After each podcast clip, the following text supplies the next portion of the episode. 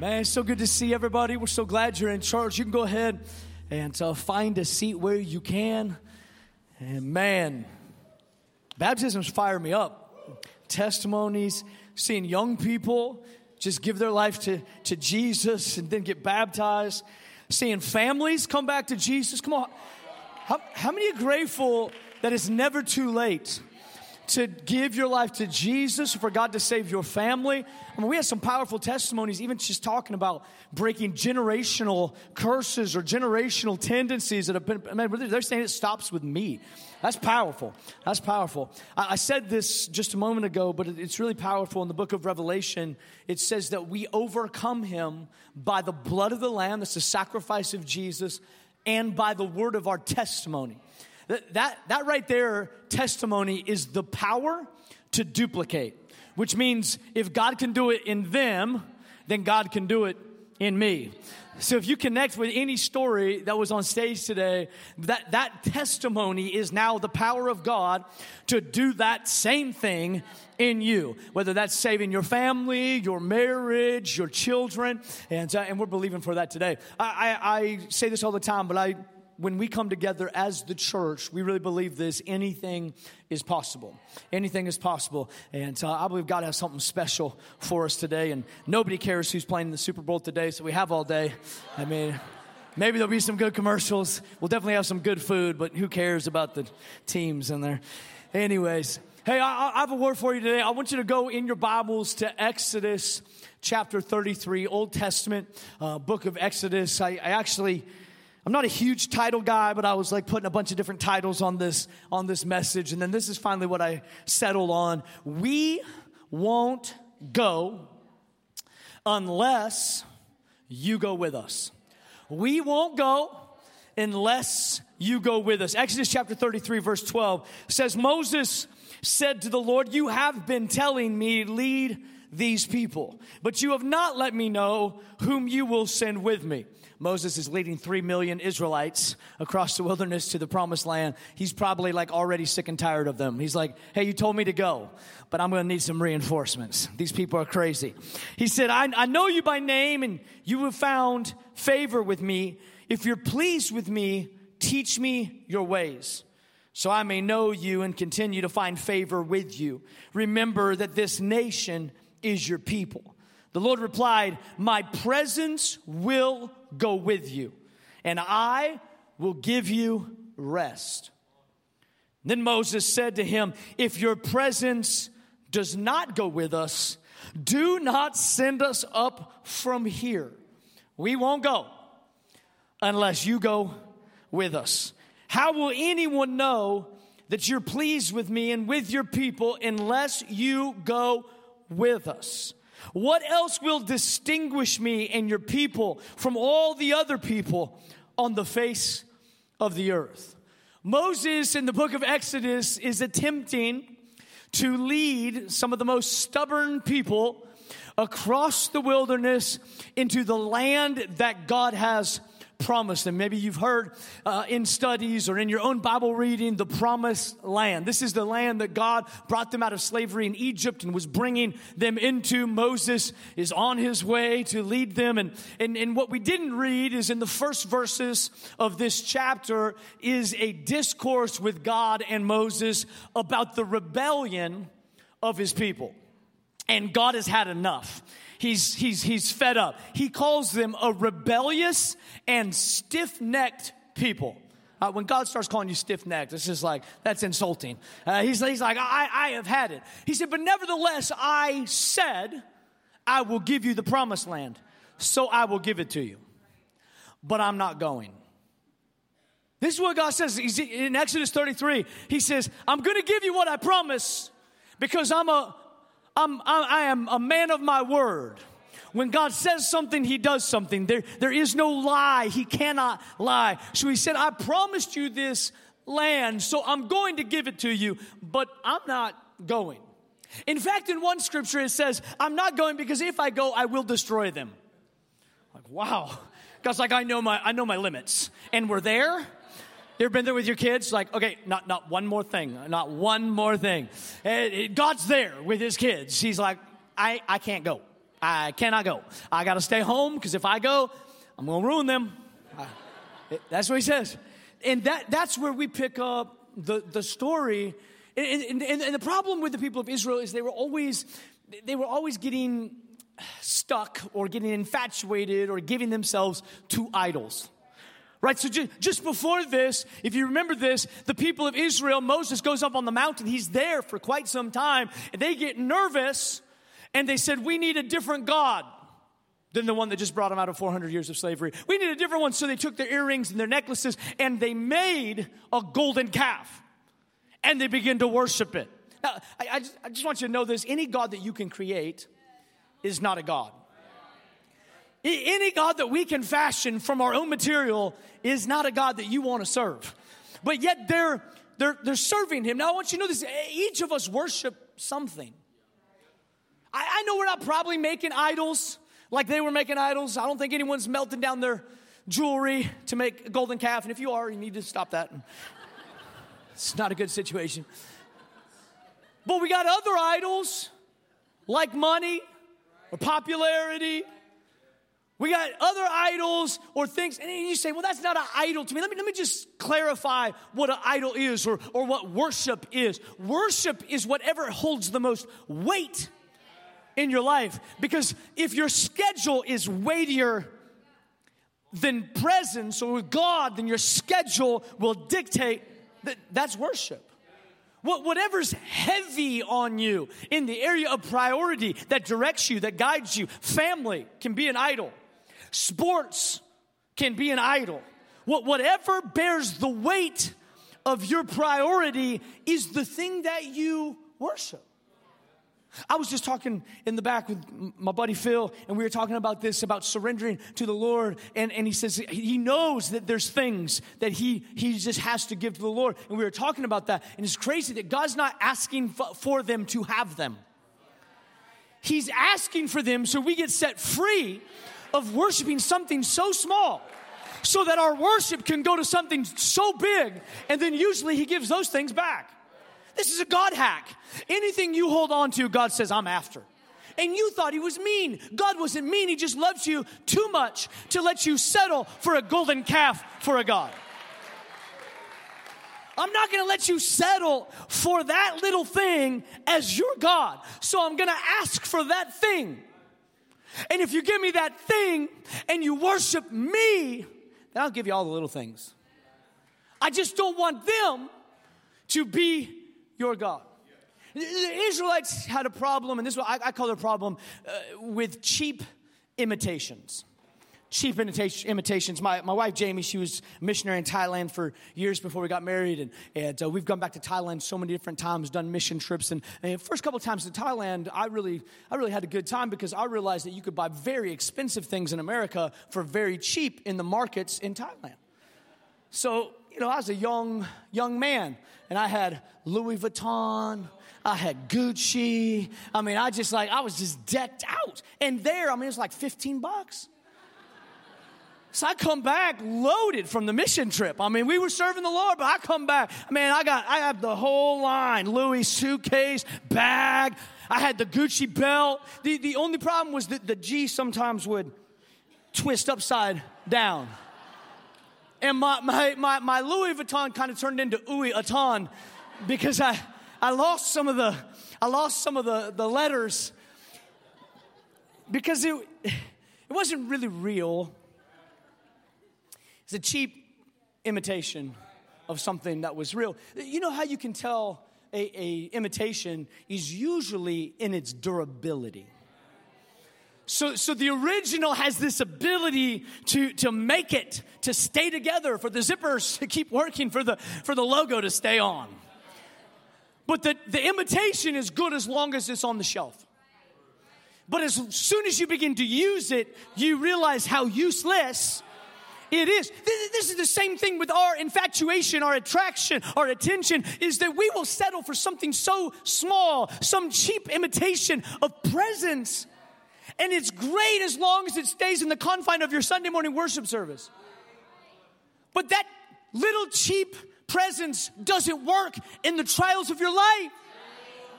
There has to be something bigger that we experience here that is so big that it cannot stay here, but it has to go out there. And every day and every moment in my mountains, in my valleys, God is with me. Cheap Im- imitations. The, the, the presence of God is not just his and i know what many of us think we think oh yeah god's god's everywhere he is he's omnipresent god's everywhere but he also manifests his presence. What that means is that that there's also like a special grace of his where god is god's doing he's everywhere but there's moments when god does something. And that's the presence that i want to talk about. That that's the presence that moses says i'm not going unless that goes with me. It wasn't like God was saying he wouldn't go at all. He said, "Oh, send his angel." It didn't. It wasn't as if God cut them off. But Moses said, "I'm not content with just omnipresence. I need you close. I need you to walk with me in the desert. I need you to walk with me in the wilderness. I need you to walk with me in the ups and the downs. I need you to walk with me. I need you to walk out of the church and to my job. I need you to walk to my school. I, I need you to walk into my home. I need, I need you in every area of my life, every area. Verse 2 says, I will send you. We didn't read this, it's in the beginning of the chapter. It says, I will send an angel before you and drive out the Canaanites, Amorites, Hittites, Perizzites, Hivites, and Jebusites. A lot of ites. Go up to the land flowing with milk and honey, but I will not go with you because you are, here it is, a stiff necked people, and I might destroy you on the way. God says, I'm going to send you my angel, but I can't go. A promised land ceases to be a promised land if you don't have his presence. You, you could be living the best life that you ever could imagine yourself living, with more money than you could ever imagine having, with more status than you could ever imagine attaining. And if you don't have presence, what's the point? This is what Moses is saying. He says, I can, I can get to the promised land, great, but I'm not really after the promised land. This is why Moses is so fascinating all throughout scripture is that he really wasn't concerned with the promised land. In fact, he never even went into the promised land. And I wonder, I'm sure he wanted to go, but I wonder if it really broke his heart as much as he was so consumed with being where God was that if God's going to do something, he wanted to be there. He would make a tent of meeting. He would be before God. The Bible teaches us that Moses had this unique relationship with God where he would speak to him as a man speaks to another man, face to face.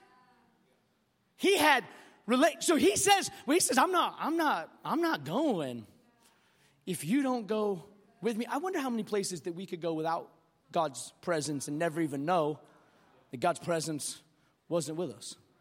Moses, I refuse to go anywhere. I called this the test of proximity.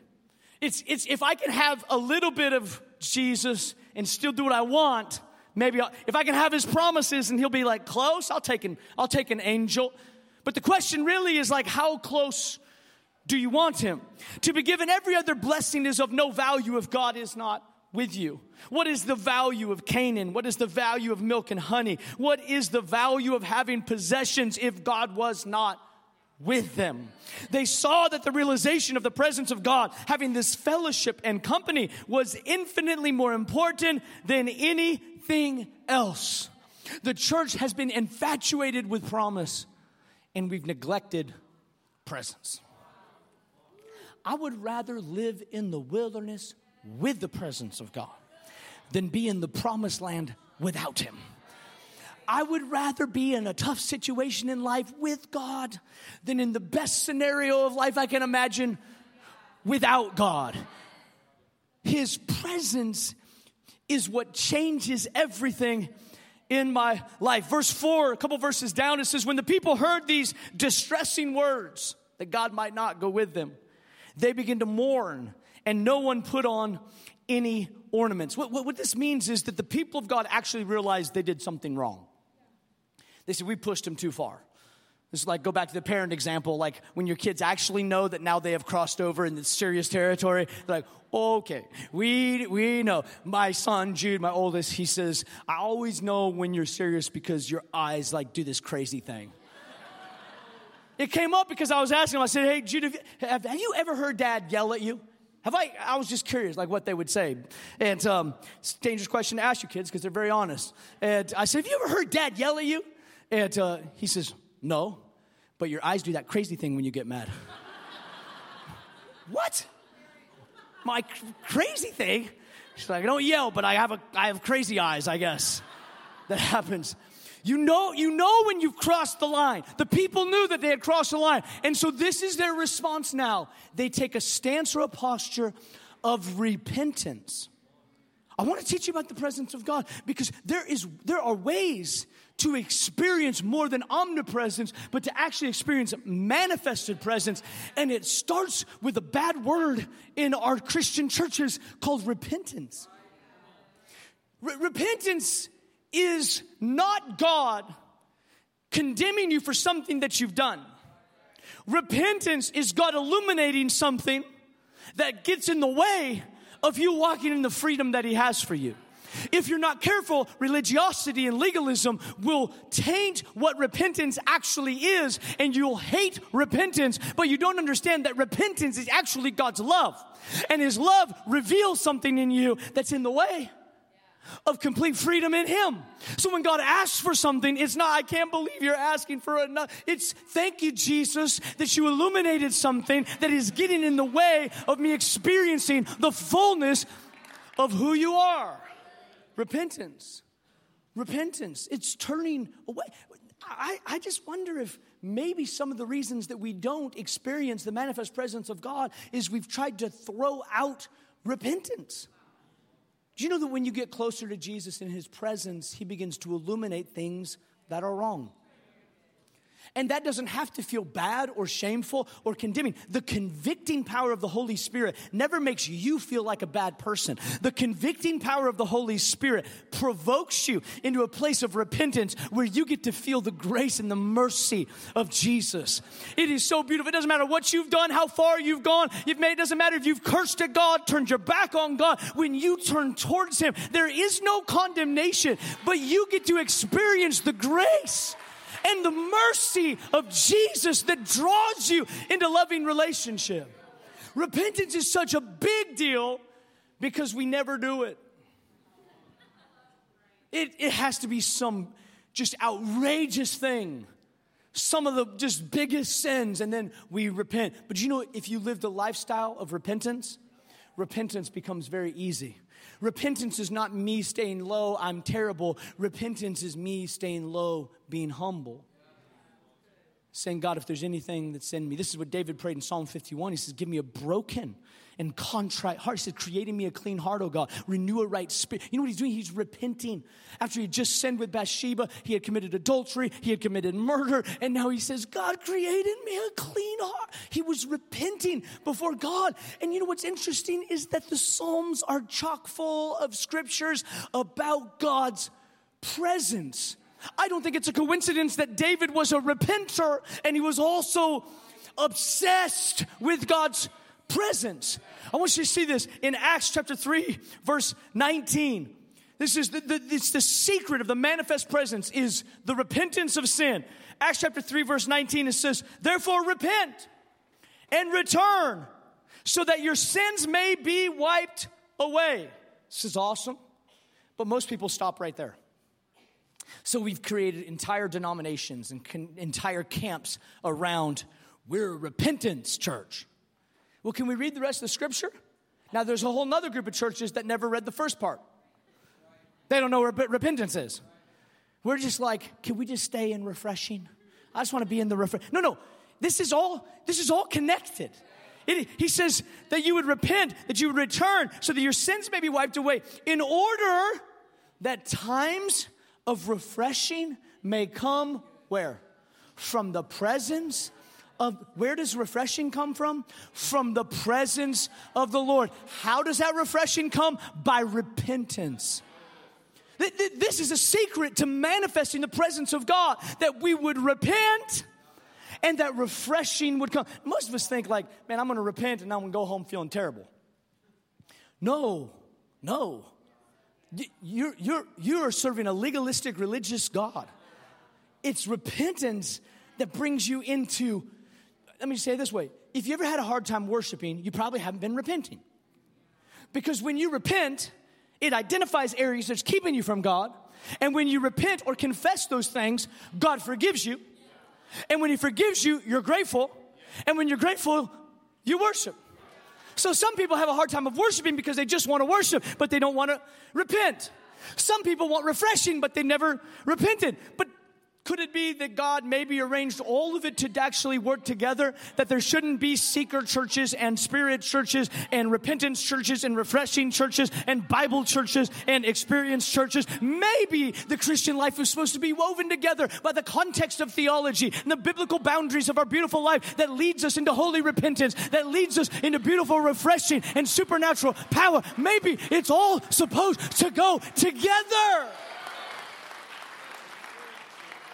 Just because some Christian made repentance look bad to you doesn't mean that we can avoid it as it's written all throughout the scriptures. Repentance is actually beautiful. And it is the beginnings of refreshing. Refreshing always follows repentance. We need His presence more than ever before. We, his presence awakes us spiritually. His presence draws us. His presence frees us. Where the Spirit of the Lord is, there is freedom. We, we need we need his presence. Not just talking about it, not just singing about it. We need to know as a believer, not just pastors, not just we need to know how to access the presence of God. This is not just for people that work at, at churches. In your business, sir, you need the presence of God in your life, ma'am. You need the presence of God. Single mom, you need the presence of God. Dad, walking through a divorce, you need the presence of God. Broken-hearted one, you need. This is not supposed to be for our gathering together. The presence of God is for our day to day life. So, if I want to access His presence, it starts with repentance. And second one is the refusal to live without him. You see both of these in the text. You see, first of all, the people repented.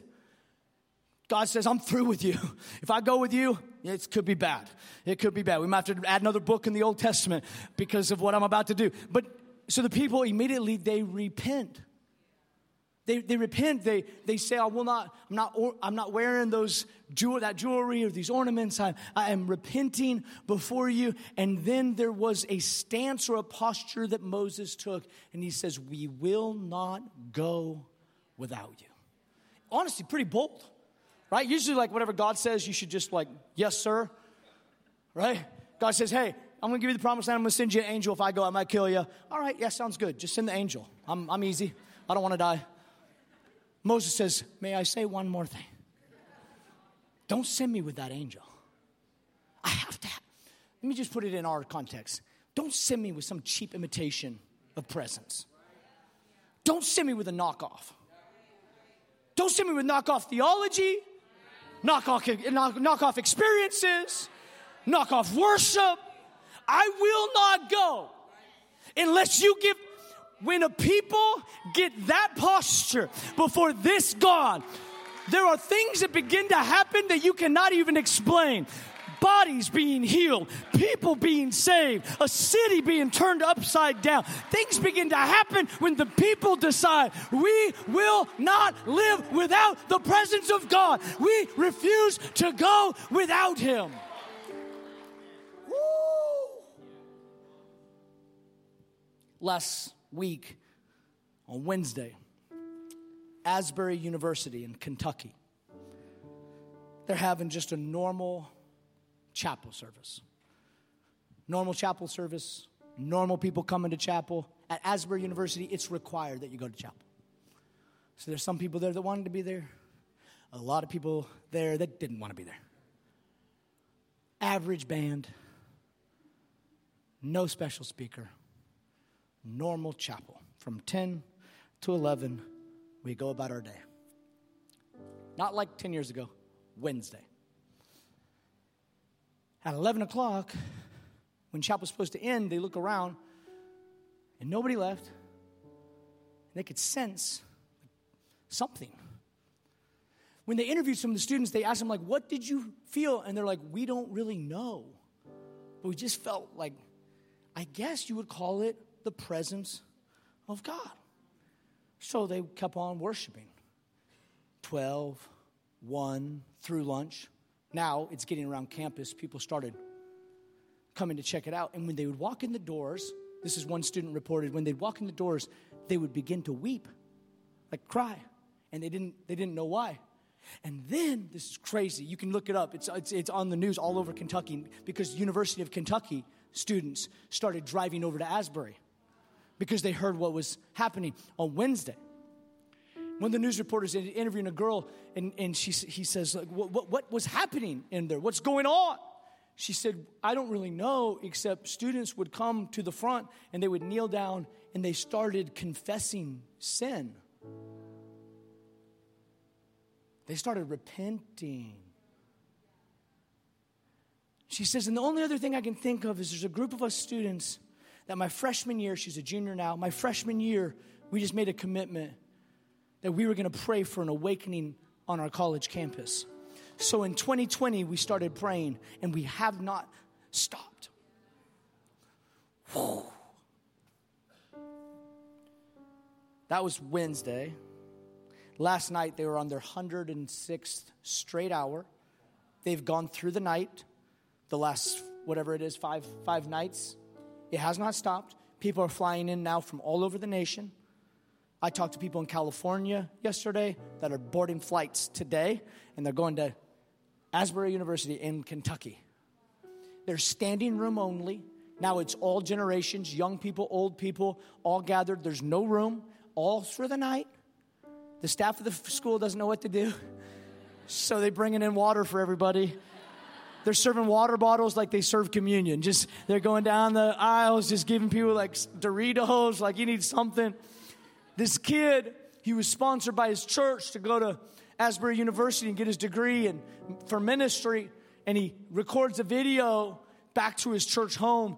He says, I don't know how to explain this. Other than you can sense God's tangible presence. He said, I've never seen anything like this in my life. He says, I just want you to know. And he's talking to his, to his church.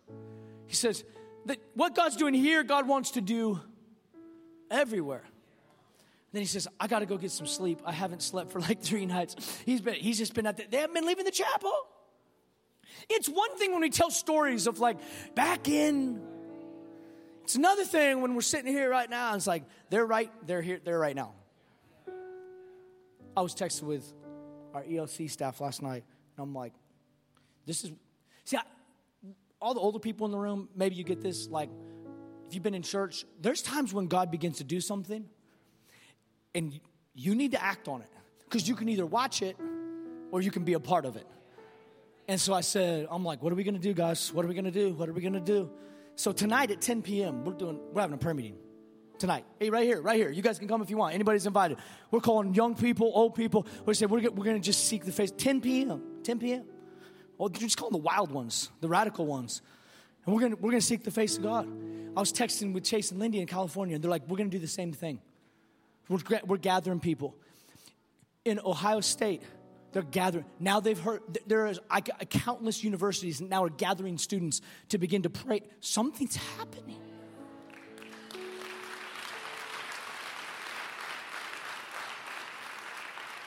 Something's happening. This is one of those that in a couple years you'll tell people, I remember when that, or you can be one of those that say, I refuse to live without it. God, if you're doing it there, you're probably doing something and there's a reason why you're doing it. I, I want it, I want it here. I want it right now. I want it in, in, in my life. I'm actually sending some of our staff tomorrow. They fly out tomorrow. I said, You're going to Asbury. You're to go, go see what's happening. Pastor John's going. He's like, I'll go. I'm like, Let's go, man. Get, get, some, get some crazy other men of God with you and just go. He's like, The flights are expensive. I was like, Yeah, they, they are. go anyways. And they're going, they're going tomorrow. Because when God begins, I don't want knockoff Christianity. I don't want knockoff church. We've said it for almost a decade. We're settling for nothing less than city transformation. And friends, that starts with us walking and experiencing the manifest presence of God. What would happen if a people said, I won't go unless you go with me? I'm not going to work. I'm not going to school. I'm not living another day unless your presence goes with me. What could happen if a people caught this cry?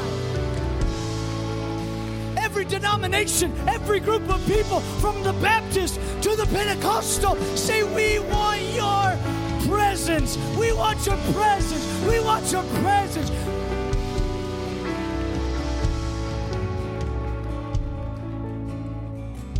Can stand up if you're not standing already. Don't make these guys feel alone. Man, I feel the presence of God. Acts, Acts chapter 4. It's interesting. New Testament, church, early church is breaking out. Peter and John are preaching everywhere. It's crazy. They get arrested. It says in Acts 4:13, it says, when they saw the courage of Peter and John and they realized that they were unschooled, ordinary men. What an insult. How did they realize that? They were astonished and they took note that these men had been with Jesus. What will distinguish us from the other nations? What will set us apart, oh God? Peter and John got it. Unschooled, ordinary men but they said the only thing we can figure out is they've been with Jesus. When was the last time somebody asked us, What's different about you? Why? Who are you? What's happening? What? What? We maybe we just maybe we just haven't carried presence like we should have. Maybe we've been willing even to have a little bit of knockoff Christianity as long as we still get our promise, as long as we still feel better about ourselves, as long as we still, ch- I, I'm telling you, God's raising up a group of people not just in, I'm telling you around the nation that are just saying what Moses said. We will not go unless you go with us. I got to stop in a second. Gen Z, the next generation, has been so written off I mean, every generation, uh, it's like a continuing narrative, right? Remember when it was millennials? All the millennials, most biblically illiterate generation we've ever seen. And then it was, you know, and then on and on. It's, it's been this way forever. The next generation is always under attack. I don't know when we're when we're going to stop being surprised what the devil does. He does the same playbook every time. He's after the young people. Do you know who's leading Asbury University? The young people that we wrote off that said they're biblically illiterate, they're leaving church by the droves. They can't kick them out of the chapel because when you experience the real thing, nothing can stop you and nothing can make you leave that place of presence. And I believe it's coming in Allen, in Frisco, in Wylie, to DFW, a wave of awakening that will capture our heart and change our lives.